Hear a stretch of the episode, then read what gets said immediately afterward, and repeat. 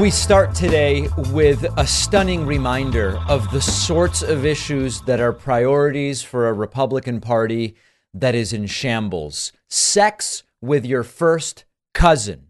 This is not a joke, ladies and gentlemen. A Kentucky Republican has proposed a bill which would legalize sex with your first cousin with whom one shares one eighth of their DNA. Newsweek reports a Kentucky Republican introduced legislation that would amend the state's law. We need to change the law so a person who had sex with their first cousin would no longer be criminally liable for incest before withdrawing it and claiming an error was made during the drafting process. This is House Bill 269, which State Representative Nick Wilson sponsored. According to the Kentucky uh, General Assembly website, it would have struck, quote, first cousin from the list of familial relationships defined as unlawful incest in the state. In a statement sent to Newsweek, Wilson described it as a quote mistake. I don't know what that means.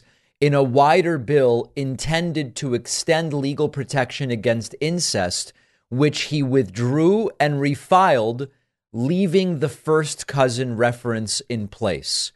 This is all strange enough. Even stranger is that this guy, Nick Wilson, um, won the 37th season of the CBS reality show Survivor in 2018. I, you know, make make of this what you will.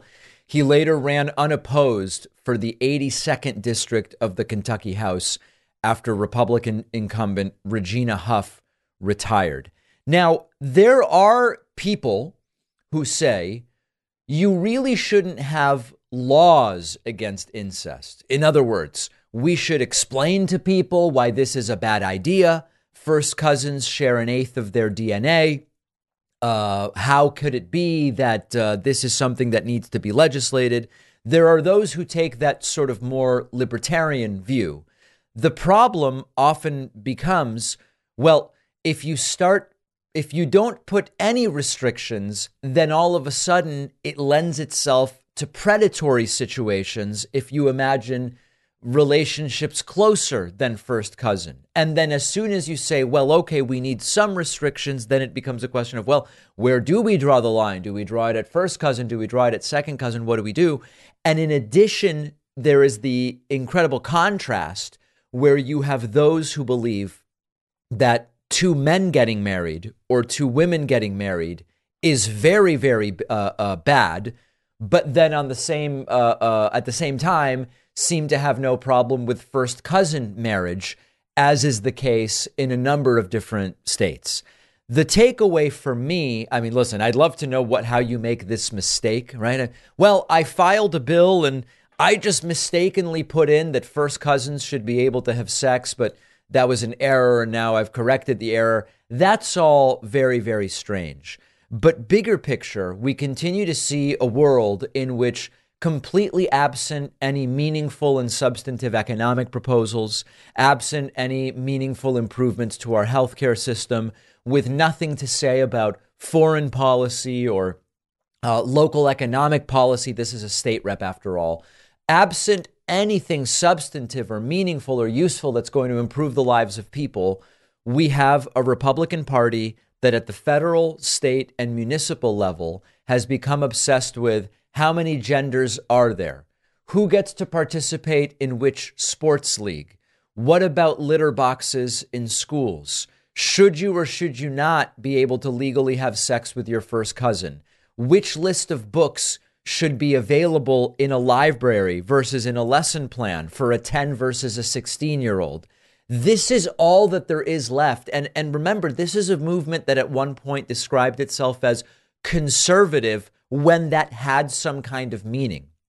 Here's an economic worldview that we describe as conservative, and this is what they push for.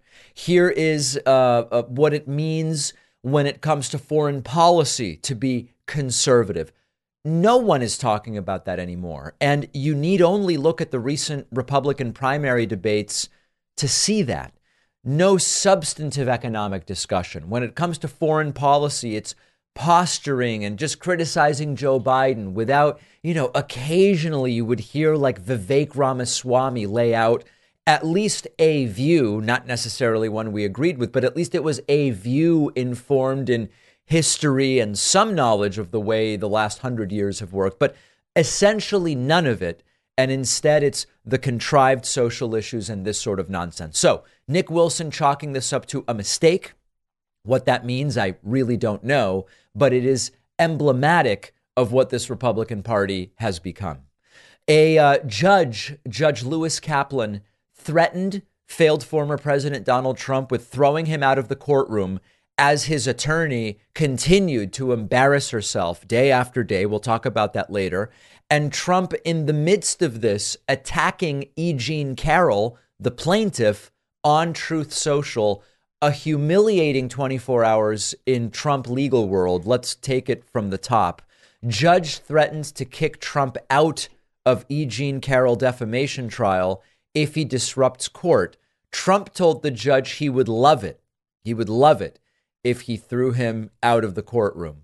Uh, the federal judge presiding over Trump's defamation trial yesterday warned Trump he has the right to throw him out if he continues making audible statements during the proceedings. Uh, quote, Mr. Trump has the right to be present here. That right can be forfeited, and it can be forfeited if he is disruptive. Mr. Trump, I hope I don't have to consider excluding you from the trial. I understand you are probably very eager for me to do that, Kaplan said. Trump responded while waving his hands, I would love it. I would love it. And Kaplan says, I know you would because you just can't control yourself in this circumstance. To which Trump responded, You can't either. You can't either. Going with the I know you are, but what am I retort of sandboxes and playgrounds around the world. Um, he always has to have the last word, like a petulant child. And Trump wants an excuse to be a victim. That's at the end of the day what he wants here. That's what he means by he would love it. And Trump going right on Truth Social Truth and attacking E. Jean Carroll while this defamation trial was going on. Trump posting, quote, now that E. Jean Carroll has admitted to illegally deleting and destroying mountains of evidence, as well as it seems unlawfully owning a gun and buying ammunition, if Judge Lewis Kaplan does the right and patriotic thing, he will immediately dismiss the current election interfering witch hunt trial and reverse the unfair and biased result in the first sham trial, which was forced upon a very popular and successful president of the United States of America, me. The crooked Joe Biden directed conspiracy of hoaxes and scams is falling apart like a rotten house of cards. Make America great again. And Trump following that up. And again, the, these very statements may become evidence in the defamation trial. Quote, I've said it once and I'll say it again a thousand times. Until this ridiculous hoax was revealed to me by the fake news media, I never heard of E. Jean Carroll, never had anything to do with her, never would want to have anything to do with her, never brought her into a locked changing room of a crowded New York City department store directly opposite the checkout booth. And then he goes caps lock and never touched her or in any way would want to touch her. The whole story is a made up and disgusting hoax, like the now fully discredited Russia, Russia, Russia hoax and all of the others. This one is also conceived, funded, and carried out by Democrat operatives like her lawyer, who I just beat in another scam case. Okay, he goes on to attack people.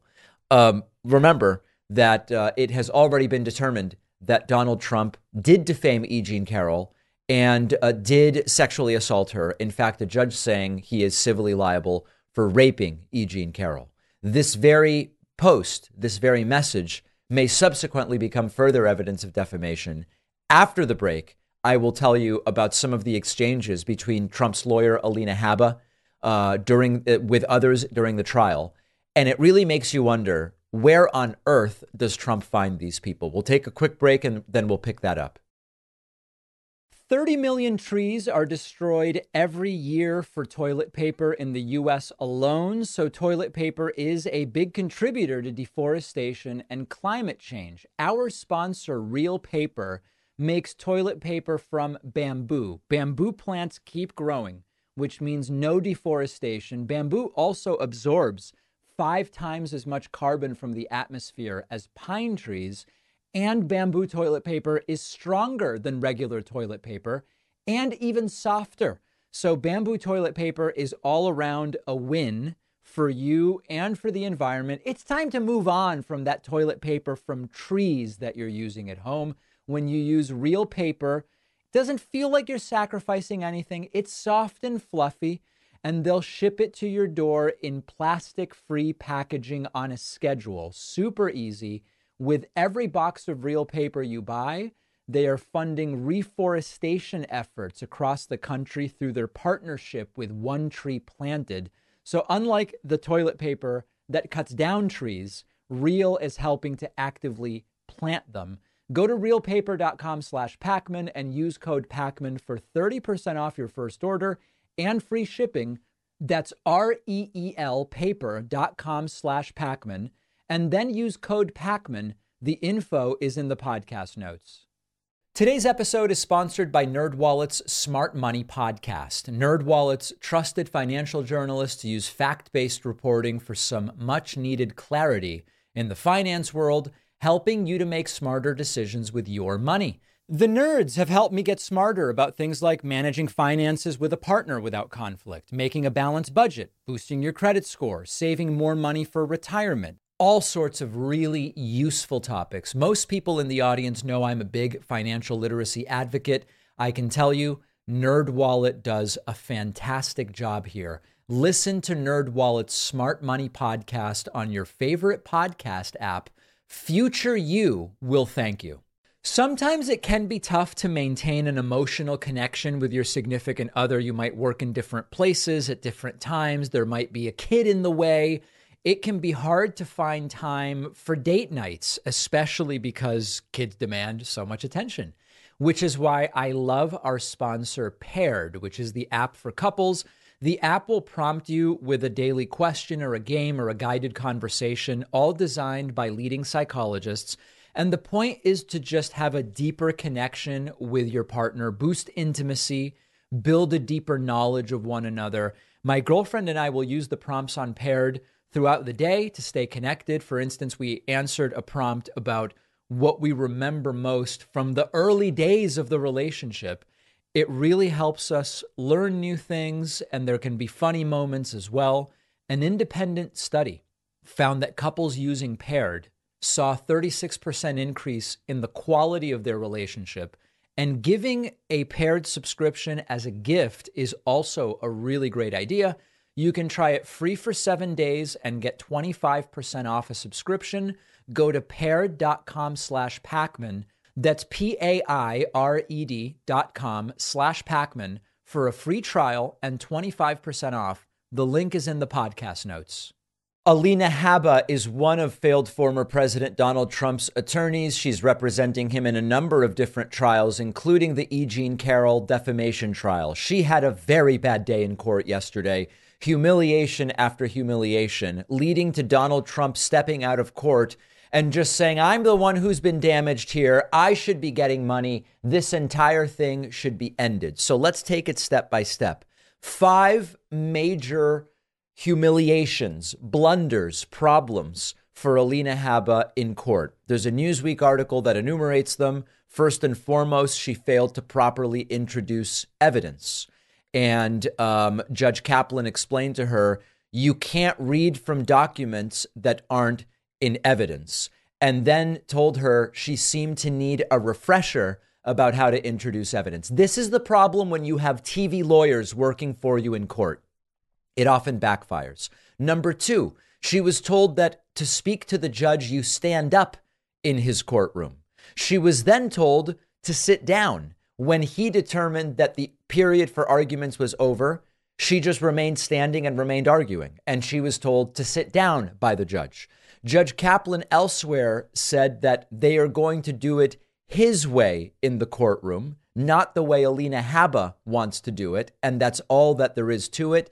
And then lastly, Judge Kaplan had to explain to Habba it has already been determined that Trump sexually abused E. Jean Carroll. You can't now argue that they did not.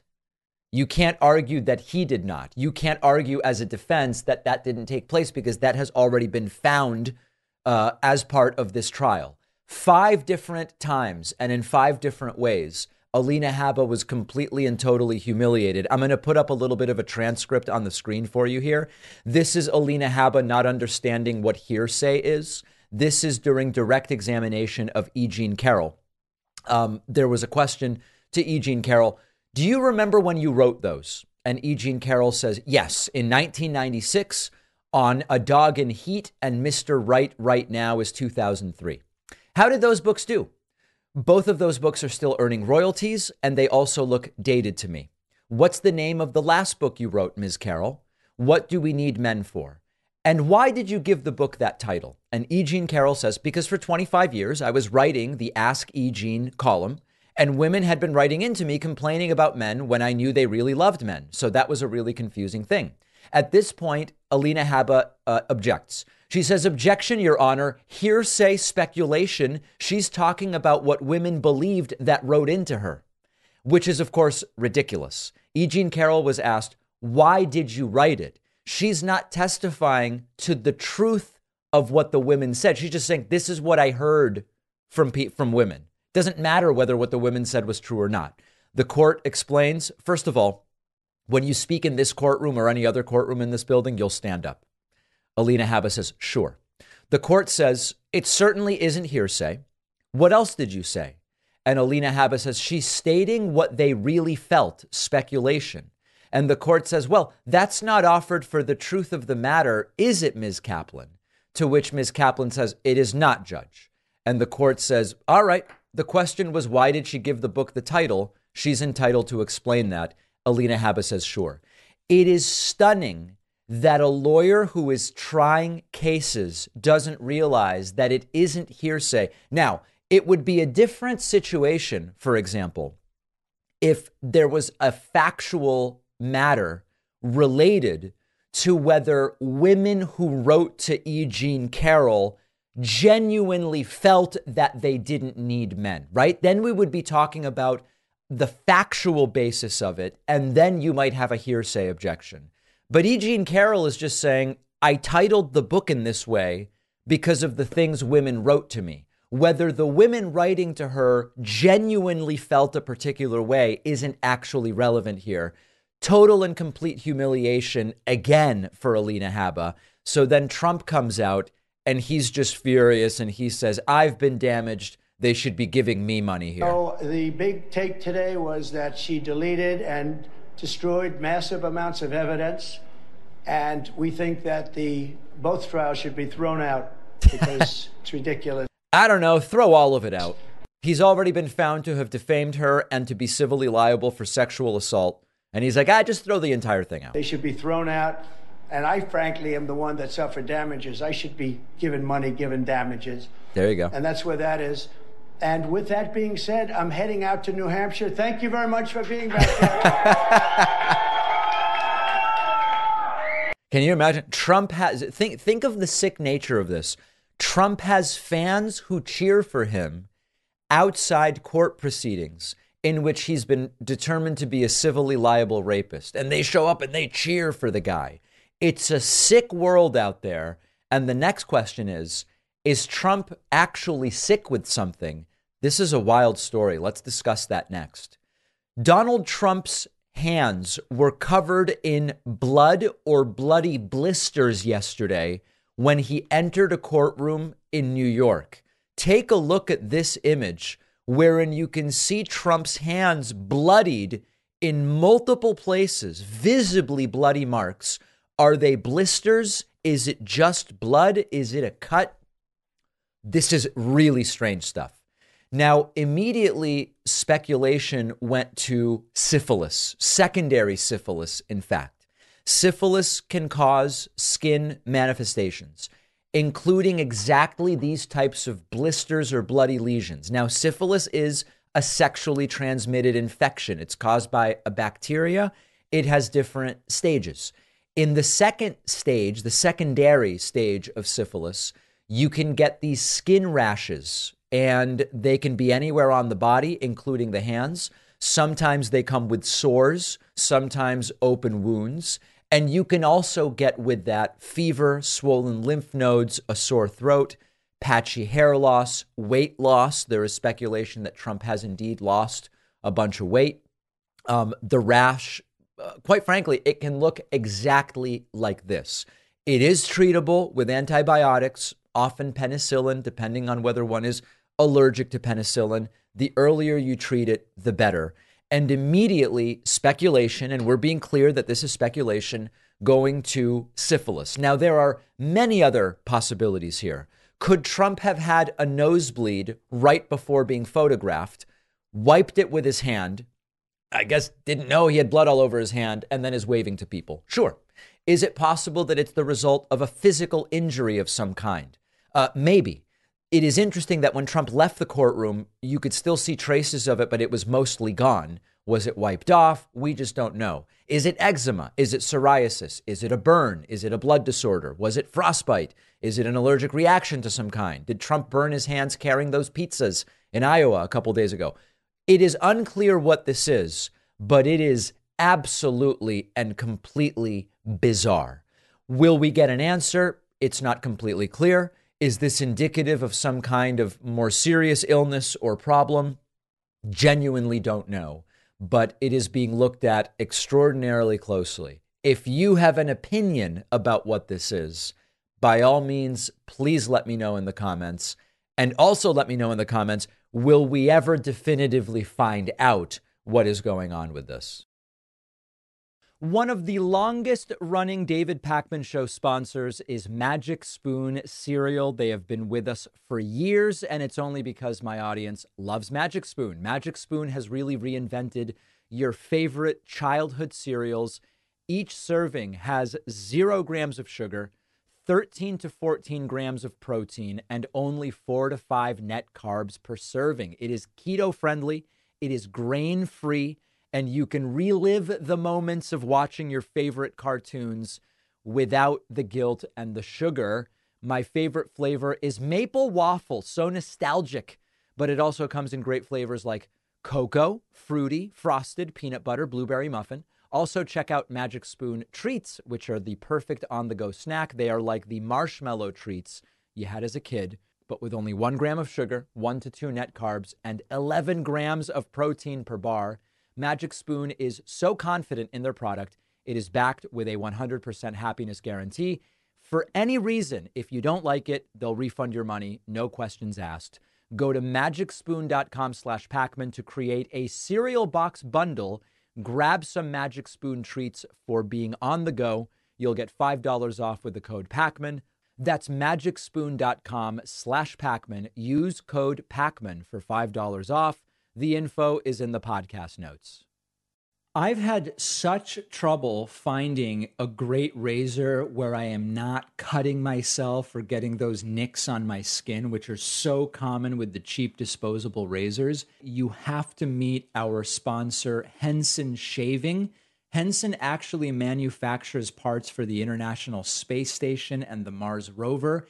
And they are bringing that exact same precision engineering to the shaving experience. It hurts when you shave because blades extend too far and thus they wobble slightly. But with their aerospace grade CNC machines, Henson is able to make metal razors that extend just 0.0013 inches. That's less than the thickness of a human hair, which means a secure, stable blade with the vibration free shave. It also has built in channels to evacuate the hair and the cream.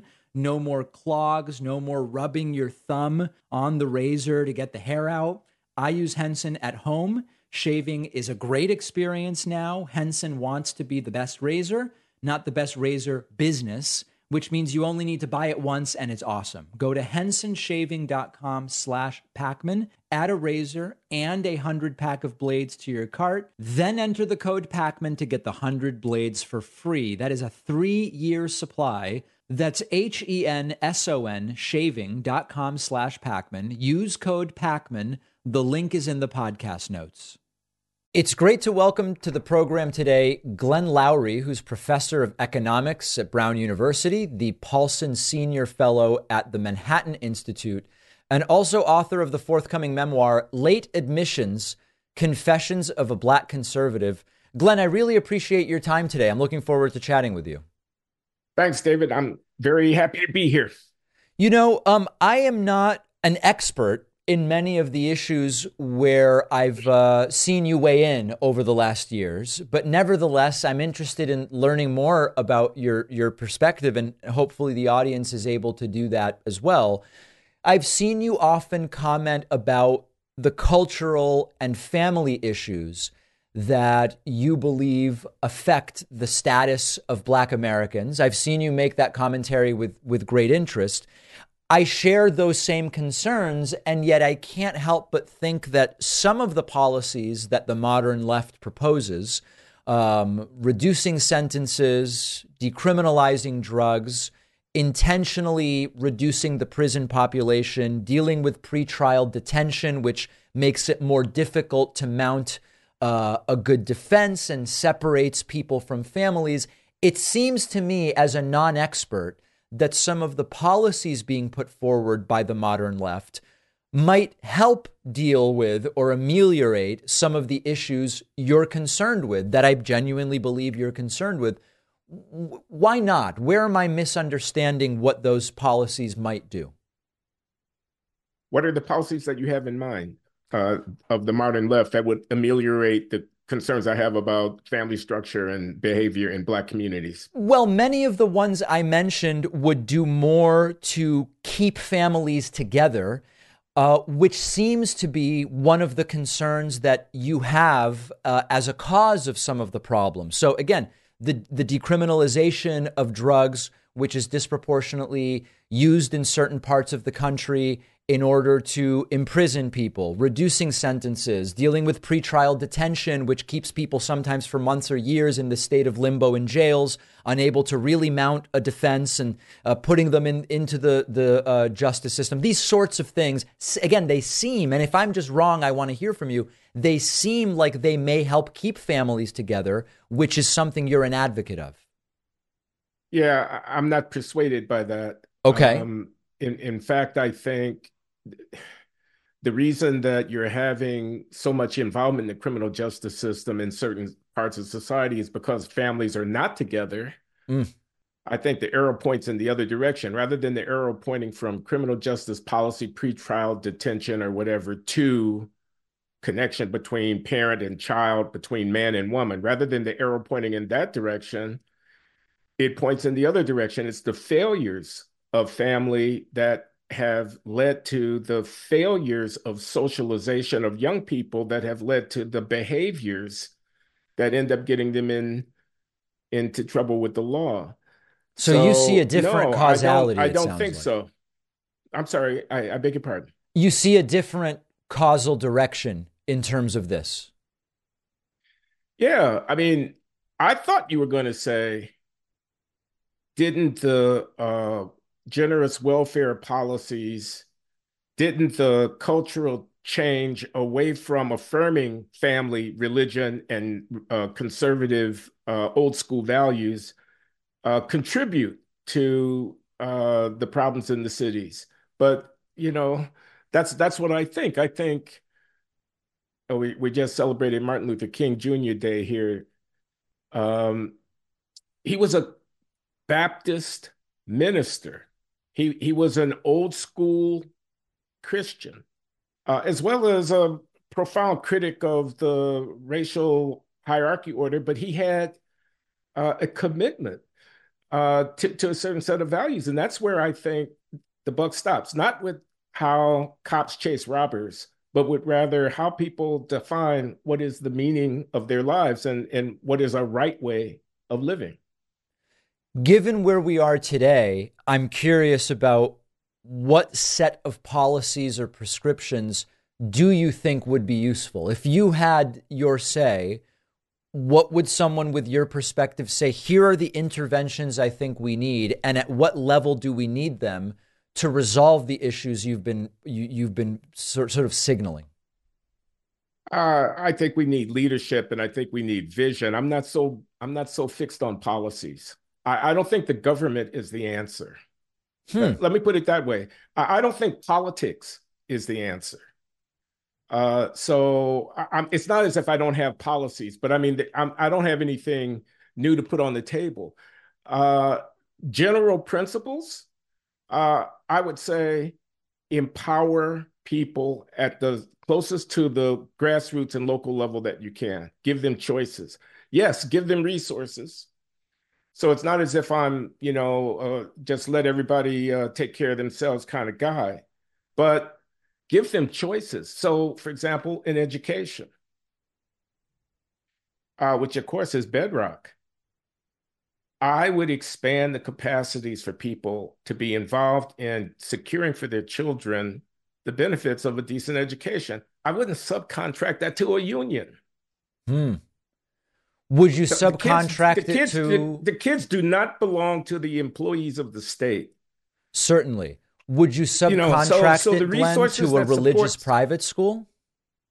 That would be a person's choice. I wouldn't rule it out. I wouldn't subcontract it as an act of policy to endorse the religious conviction, but people will find their way to various sources of authority and meaning in their lives, and religion will certainly be one of the things that they will choose uh, as they do that. But I want to go back to this law enforcement thing. Yeah. You don't like I detect uh, pretrial detention and all of that. And I'm not advocating. It's not that I don't detention. like it, but it's not that I don't like it, but I don't know that my view is quite so relevant. I think in some cases it's applied unfairly relative to the accused crime and it becomes an impediment to actually mounting a better defense in the first place. But but it's not that I period quote don't like it. Okay, fair enough, and uh, I take that back. Um, I what I what I just want to say is I think managing the problem of public safety in urban areas is difficult, not easy. Right. Uh, and I think there are trade offs. I agree that the rights of a person who's not been convicted of anything are tread upon when they're detained uh, for want of being able to post a bond or something like that. Yes. And that's an issue. I, I agree with that's an issue. But what is also an issue is when someone commits a crime, they commit a crime. They are allowed to walk on the streets after having been apprehended for committing crime, and then they commit another crime. Now, uh, the system has to respond to the public's demand that that not happen. So if you're the decision maker and you get rid of pretrial detention, you're literally taking people's lives into your hands on behalf of this ideal of uh, you know the rights of the person who's accused. And I, I, I just say it's a hard problem. That's all I'm saying. I, I, I think the call would be a difficult call. Yeah, I don't disagree with that. You mentioned that this is to a great degree about vision and leadership and less about policy and politics. Do you see any specific individuals that you believe have the vision and leadership for the approach that you want to see? Oh gosh, I'm not going to name a politician. I'm not going to say something like Barack Obama. well, the question is is anyone offering something? I mean, so if it's not about politics and it's about vision and leadership, I mean, is there is there anything you point to where you say I think this is this is the right direction. This person has what what it would take, for example? I can think of some of my heroes. Robert Woodson is one of my heroes. Uh, he's a conservative African American mm-hmm. uh, activist based in Washington, D.C., who promotes grassroots empowerment of people along a, lo- a, number of different dimensions. He's been around for a long time. You can look him up, the Woodson Center. Uh, uh, Ernesto Cortez is another one of my heroes. Ernie Cortez is based in uh, Texas and California. He's uh, running the Southwest Areas Industri- Southwest Industrial Areas Foundation, which is an organizing group in the spirit of Saul Alinsky. And uh, you know, he's he's a man of the left, and he, he's he's a, a committed to a, a, kind of social vision that I wouldn't necessarily endorse myself. I'm a little bit more conservative, mm-hmm. but I've interacted with his organization, and I, I can tell you that uh, uh, they are doing good work on the ground uh, in communities throughout the Southwest uh, of the country, and I I, I appreciate it.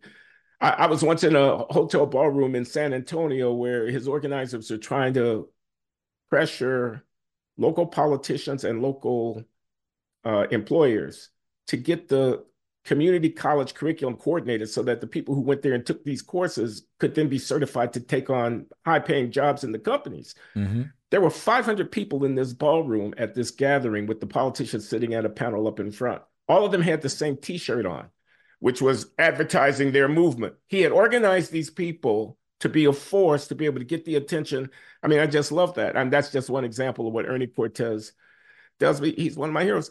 Uh, uh, Ian Rowe, Ian Rowe is uh, a, an African American charter school entrepreneur in Brooklyn, uh, the Bronx.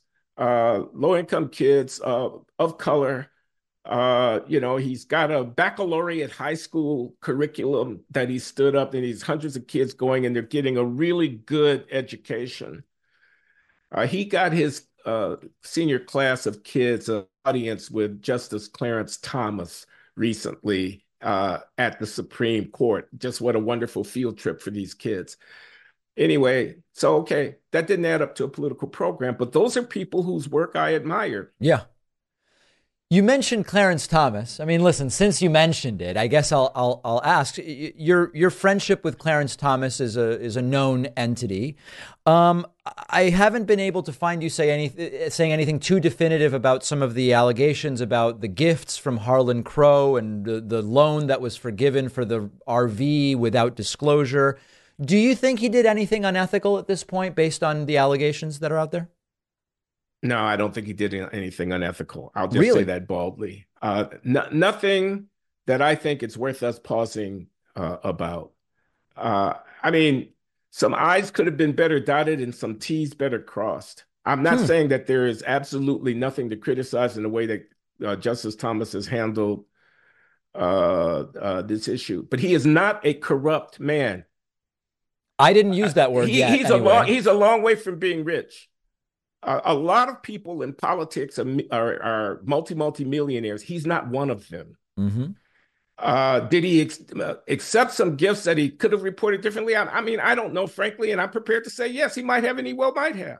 Mm-hmm. But listen, this guy has been sitting on the Supreme Court for th- over three decades. He's a pillar of American law. Uh, this nitpicking oh, he didn't dot this I, he didn't cross this T, as if he were a corrupt man. He is not a corrupt man, uh, as if the diminishment of his uh, person, which is what this is really about, this is an effort to discredit him as a person. He's beneath contempt. This has haunted him from day one of his service to this country. And the reason ultimately is he's a conservative. He's a black man who's a conservative. He's dangerous for that reason uh, and people seek to discredit him. Yes, he's my friend, and I'm proud to call him that. Yeah, I, we don't have to spend too much time on this. I, I, guess the the counterpoint of you know you mentioned use the word corrupt twice. I haven't used it at all so far. I, just just to be clear, I didn't introduce the, the word corruption. I think the concern, and it seems like a reasonable concern, would be if one is at the highest court in the land making decisions that at a very high level affect industries, major industries of all kinds, some of the, the biggest industries in the country in so many ways. And someone like Harlan Crow, intimately involved in so many of those industries, is making gifts and the gifts aren't disclosed.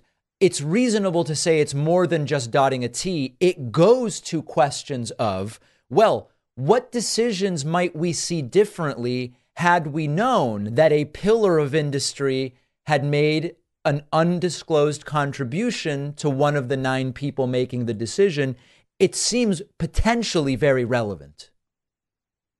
Okay, I can't disabuse you of that thought.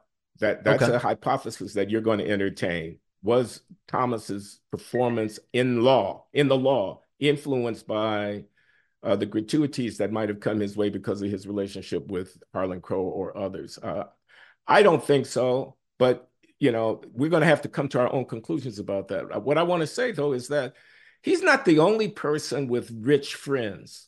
Mm-hmm. That's true. There are a lot of people. There are a lot of people with rich friends. Some of them are sitting in the Oval Office of the United States of America. They're everywhere yeah. I look.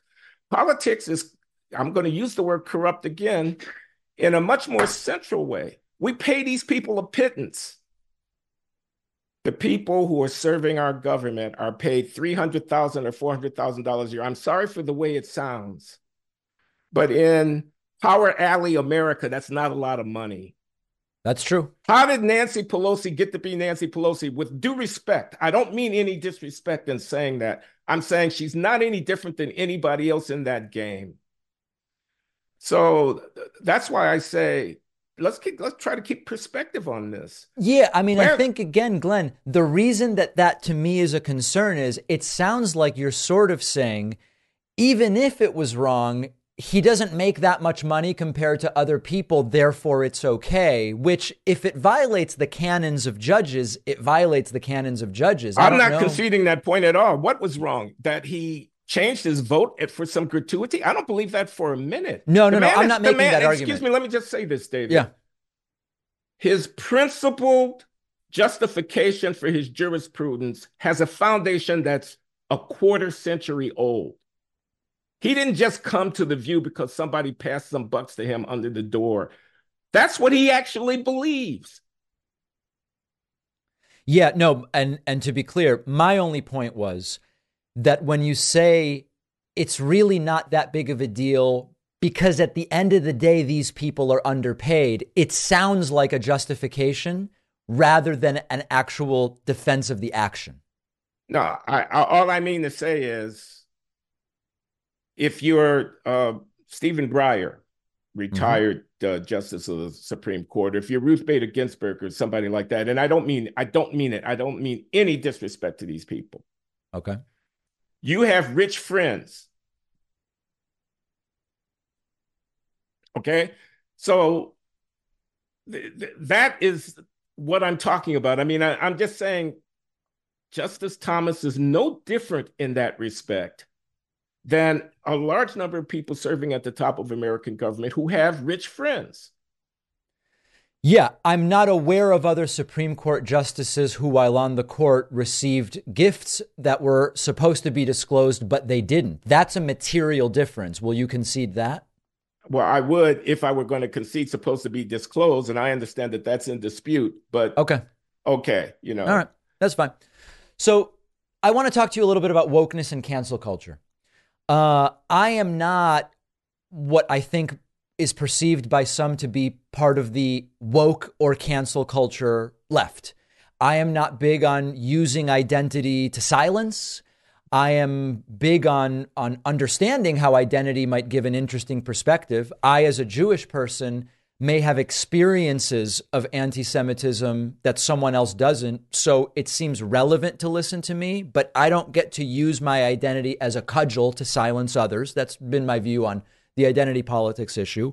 I'm curious whether you are seeing that the woke cancel culture wing of the left, which I argue is relatively small, but we can talk about that has it peaked and things are starting to swing the other way? I'll tell you anecdotally, I'm seeing more and more people with my brand of leftism, which is skeptical of the cancel everyone, speech policing, identity politics stuff. I'm glad to see that as someone on the left who doesn't like that. Where do you see that movement right now? Well, I'm actually married to somebody on the left. Uh, her name is Lawan, Lawan Loury, my lovely wife and uh, she's very much on the left. And uh, she actually shares the sentiment that you just gave voice to about cancel culture. Uh, she thinks it's passe, and you know she's much more interested in uh, twenty-five dollar an hour minimum wage or whatever than, yep. than she is in policing what words somebody is speaking or whatever. So, and she's not alone. I'm sure that she's not alone. And yeah, I think it's kind of peaked for a number uh, of reasons. Uh, you know, but uh, uh, I, I think the impulse to censor, the censoriousness, if you will, is about moral superiority. It, it, it's about being, you know, better than those people. It's about it's about a way of drawing the line and showing that I'm on the right side of the line. And uh, I think that that's a deep-seated tendency. I, I don't I don't necessarily see that that's going away. I mean, I was involved in this to a certain degree at Substack, at the platform where my newsletter and whatnot, because there's some Nazi stuff that was uh, small, not very much uh, following, but nevertheless. And the question was, do you step away from Substack because uh, there are a couple of these platforms with these uh, very, you know, noxious and uh, despicable kind of political views, white supremacists or whatever like that. And I thought not. Uh, I mean, the uh, Substack management had made the decision, not at least at first, to step away from the to ban these sites, and there was right. pressure to ban the sites. They ultimately relinquished uh, on on that to that pressure, and you know, so it was an issue. But I always I thought as it was going on, I mean, it's not as if uh, what am I trying to say? It's not as if the Nazism uh, issue is a is a real issue. They and these people are obviously uh, beyond the pale. The dissociation, the the need to ban, uh, that felt to me more like a kind of virtue signal, like a kind of, you know, uh, demonstration of you know where we stand, uh, and it, it's not real politics. It, it's it's not engaging anything that's kind of on the ground. It, it's all about performance and you know in this context the last thing i wanted to ask you about is what is your outlook for what the country is facing with the November election because you can find every opinion on the spectrum. This is no big deal no matter who wins. Presidents don't have real power, all the way to Trump is an authoritarian wannabe who would make an attempt to completely go even further in doing away with the norms we've previously associated with the presidency. What do you think is at stake uh, 10 months from now? Oh, God, I don't know. I'm not an expert, uh, but I'll tell you my foreboding. I think, yeah, in some way, the future of the country is at stake. And I don't say that in the straightforward way that Trump is the threat, and if he wins, democracy's over. I, I think that's a silly argument. Uh, I, I think the question is will the results of elections be accepted?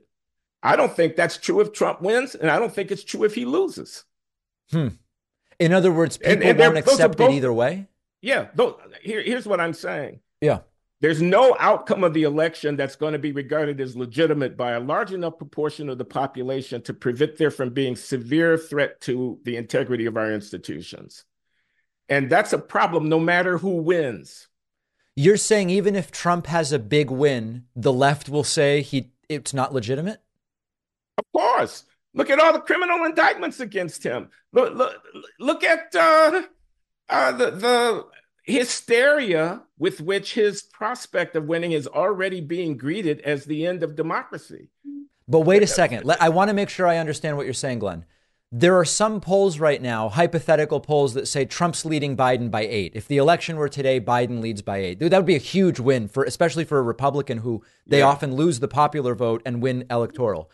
You're well, that's a point in my direction, by the way. Excuse me for interrupting you. Yeah. The fact that the popular vote is almost certain, given New York, California, and so forth, to go to Biden is another reason why the emanations that you heard in uh, 2016 would be an earthquake of rumble, of resistance, and of protest uh, against an outcome in which Trump would win were he to in 2024.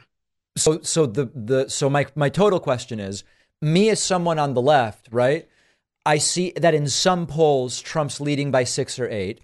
If November comes and Trump wins by six or eight, which would be a big victory for a Republican, and becomes president, I have no reason. It, it doesn't strike me at all that my reaction would be that that's not legitimate. I would be very disappointed in the American electorate, but it doesn't. I I don't know anyone who would say that would be illegitimate. The polls are kind of signaling that to some degree. I hope I'm wrong. I, okay. I'd like to be wrong, but you asked me what I thought, and of course, and so my my fear was we don't get out of the election without there being something a low grade civil war. Uh, you know, I don't necessarily mean arms in the streets but but I mean at each other's throats. Yeah. You know. Yeah. Well, I hope that you're wrong. uh, yeah, okay. We've been speaking with Glenn Loury, professor of economics at Brown University. The forthcoming memoir is Late Admissions Confessions of a Black Conservative. Glenn, I really appreciate your, your time today. Thank you so much. My pleasure, David.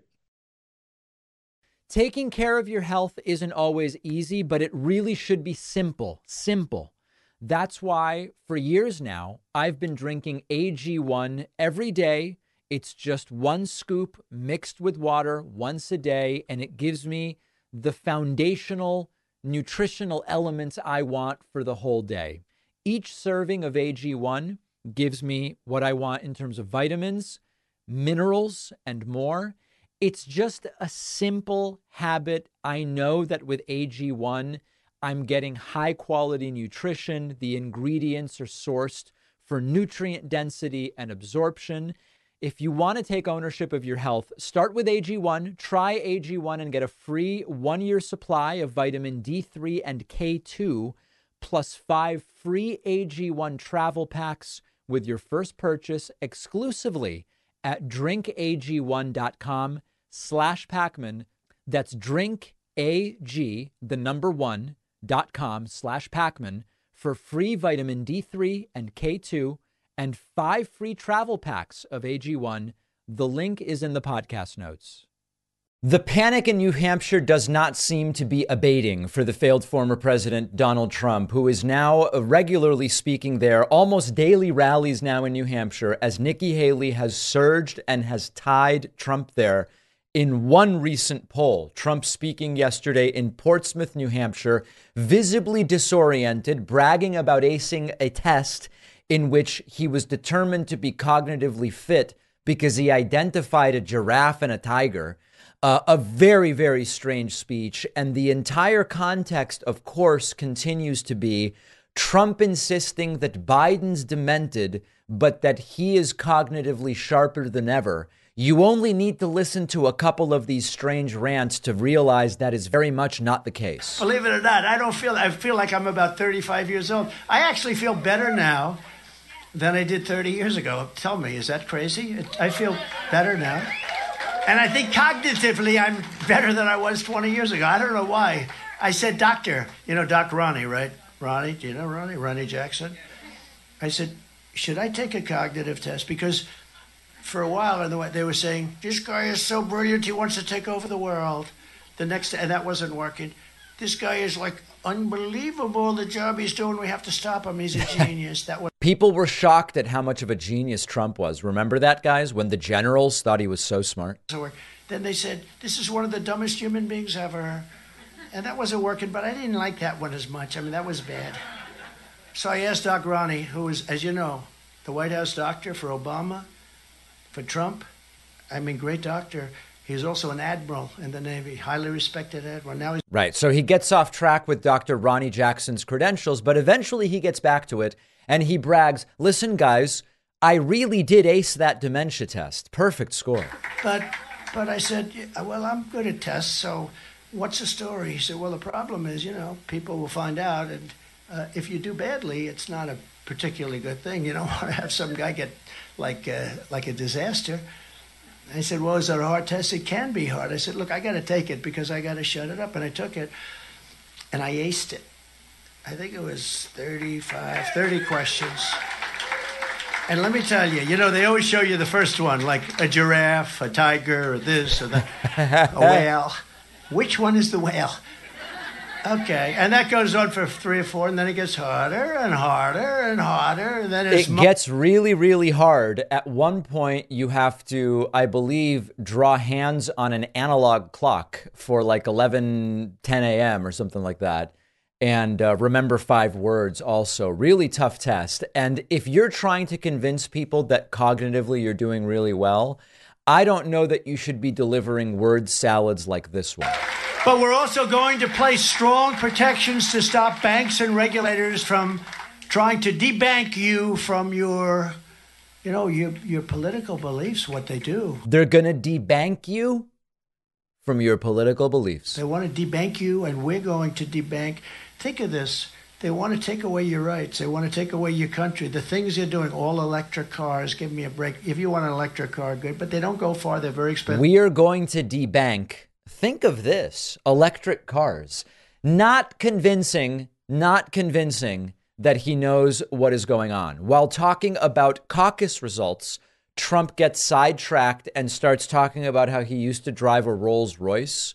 And again, I get that the pressure's getting to this guy. 91 felony counts, defamation trial. Nikki Haley now is tied with you in New Hampshire in a recent poll. You've got a bloody hand that people think is syphilis. I get that the pressure's getting to the guy, but maybe that's a reason not to make him president again. Close to seven o'clock, I said, one one. You just won the Iowa primary, you call it, the Iowa caucus. I said, How did I win the caucus? I just got here. You know, the doors were still open to the army tank that I drive in. You know, we drive in, we have we have windows that are like this thick. I've never seen anything like it. I go in an army tank. Yeah. But we just, I used to drive a Rolls Royce, and now I drive in an army tank. But you know, the army tank costs more money than the Rolls Royce, so you know. Cultists stood in line in the bitter cold and snow for hours waiting to hear this. Trump again claiming you need ID to buy bread. What? Have you ever been carded for pumpernickel, ladies and gentlemen? Same day voting and voter ID, right? Voter ID. You don't have voter ID. Why do the Democrats fight voter ID? They have voter ID. They have ID on everything. You buy a loaf of bread, you have ID. You, everything to get into a store. But they don't want it for one reason because they cheat. They want to cheat. I have to tell you, I bought a beautiful sourdough the other day. They forgot to ID me. It could have been completely inappropriate for someone my age to be buying that bread. And yet they let me walk out of the store with it like it's nothing. And then finally, this disoriented moment where Trump talks about corn in a really weird way is continuing to raise questions as to what exactly is going on with Trump's brain. Learn that. And you know, we have more liquid gold and wealth under our feet than any other nation. We have more liquid gold, oil and gas, more liquid gold. Well, I just met non liquid gold. You know where it was? Iowa. It's called corn.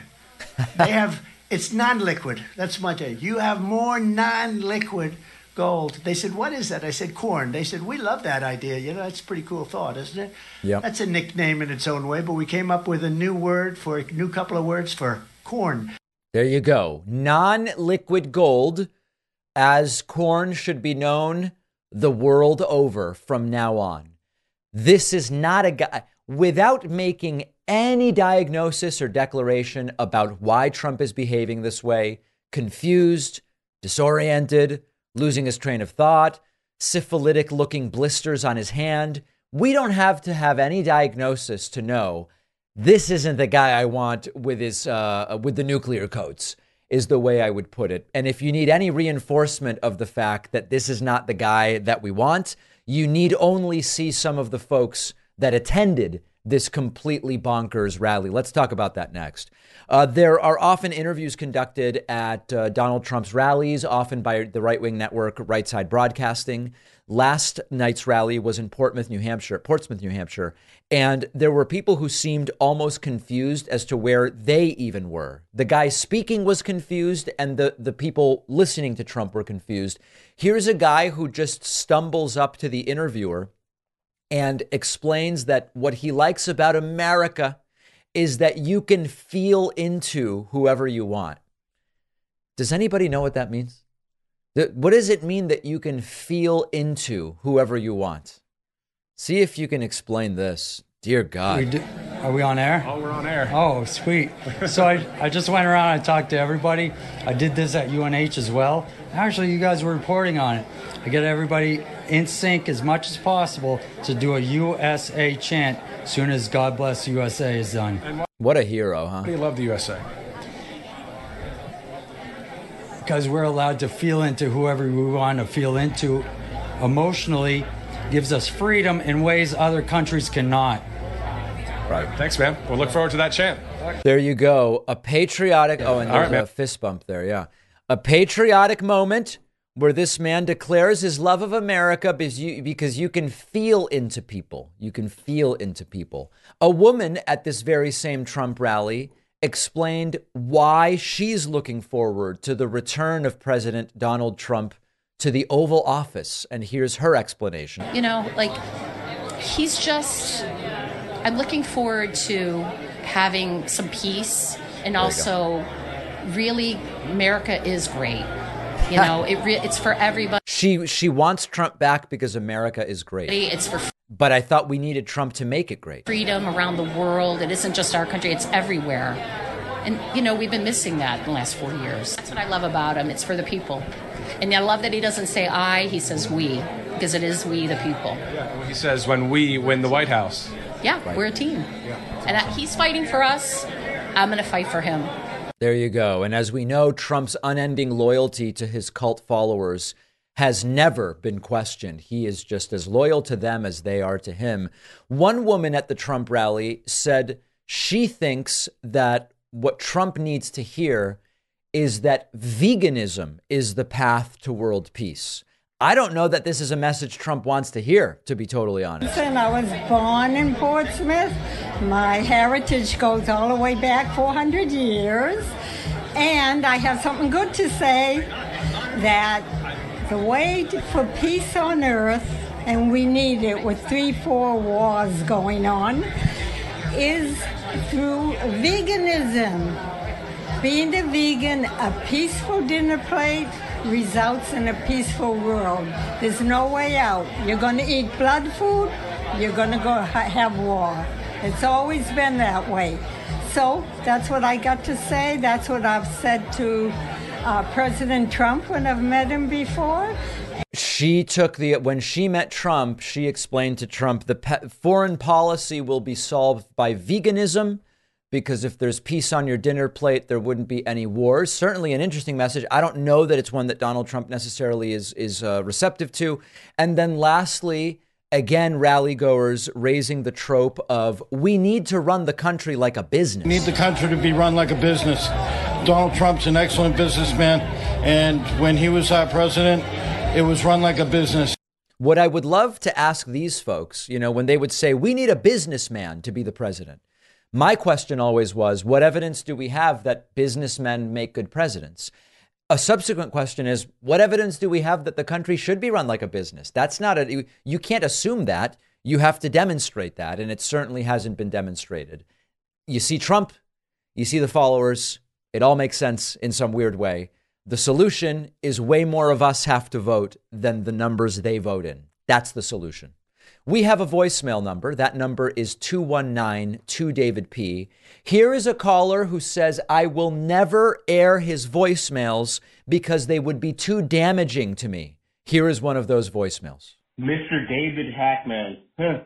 You know, I've called probably around 15, 20 times. It seems like you never respond to any of my voicemails, you know, especially on YouTube. I would love for you to play them on YouTube because I don't think you could actually respond to them because Well, here we go. I'm playing it. Let's see if I'm able to respond to it, sir.